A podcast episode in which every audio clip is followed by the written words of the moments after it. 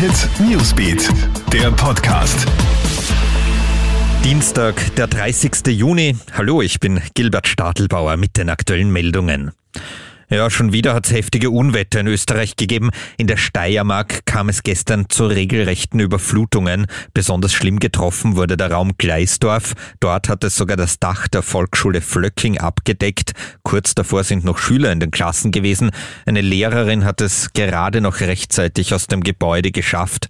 Der Schaden ist enorm. Gleicher Preis für Grillteller und Wiener Schnitzel trotz weniger Steuer. Im Nationalrat soll heute die vorübergehende Mehrwertsteuersenkung für den Gastro-, Kultur- und Medienbereich abgesegnet werden. Bis Jahresende zahlt man dann nur fünf statt bisher 20 Prozent Steuer.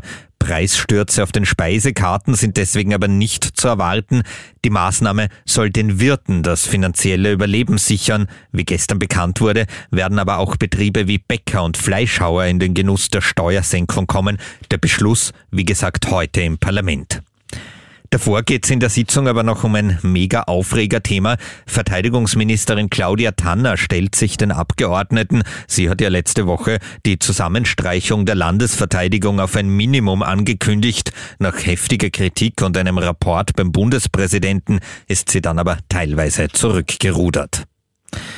Und BIPA will Corona-Tests für zu Hause anbieten. In etwa vier Wochen sollen die vom Virologen Christoph Steininger mitentwickelten Testkits in den Filialen erhältlich sein. Man führt diesen Test selbst durch, nicht indem man sich ein Stäbchen in die Nase steckt, sondern indem man eine Flüssigkeit gurgelt. Die Auswertung erfolgt dann im Labor und das Ergebnis bekommt der Kunde per SMS mitgeteilt. Das war unser aktueller Podcast. Aktuelle Infos gibt's auch im Kronehit Newsbeat und online auf kronehit.at. Bis zum nächsten Mal. Tschüss. Kronehit Newsbeat, der Podcast.